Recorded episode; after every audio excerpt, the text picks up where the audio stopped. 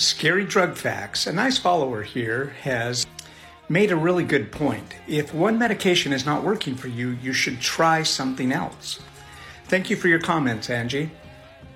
This is a perfect example of trying three different medications to find the one that works best for your individual genetic makeup. Citalopram wasn't working, so she tried sertraline. But the one that works best for her is escitalopram. It's the therapeutically active S enantiomer of citalopram, a selective serotonin reuptake inhibitor. Here are some of the long term use side effects to be aware of, though. Number one, sexual dysfunction, weight changes, gastrointestinal issues, sleep disorders, and even serotonin syndrome. Prolonged use can also have withdrawal issues. Remember, when the side effects outweigh the benefits, do something different. Short Cast Club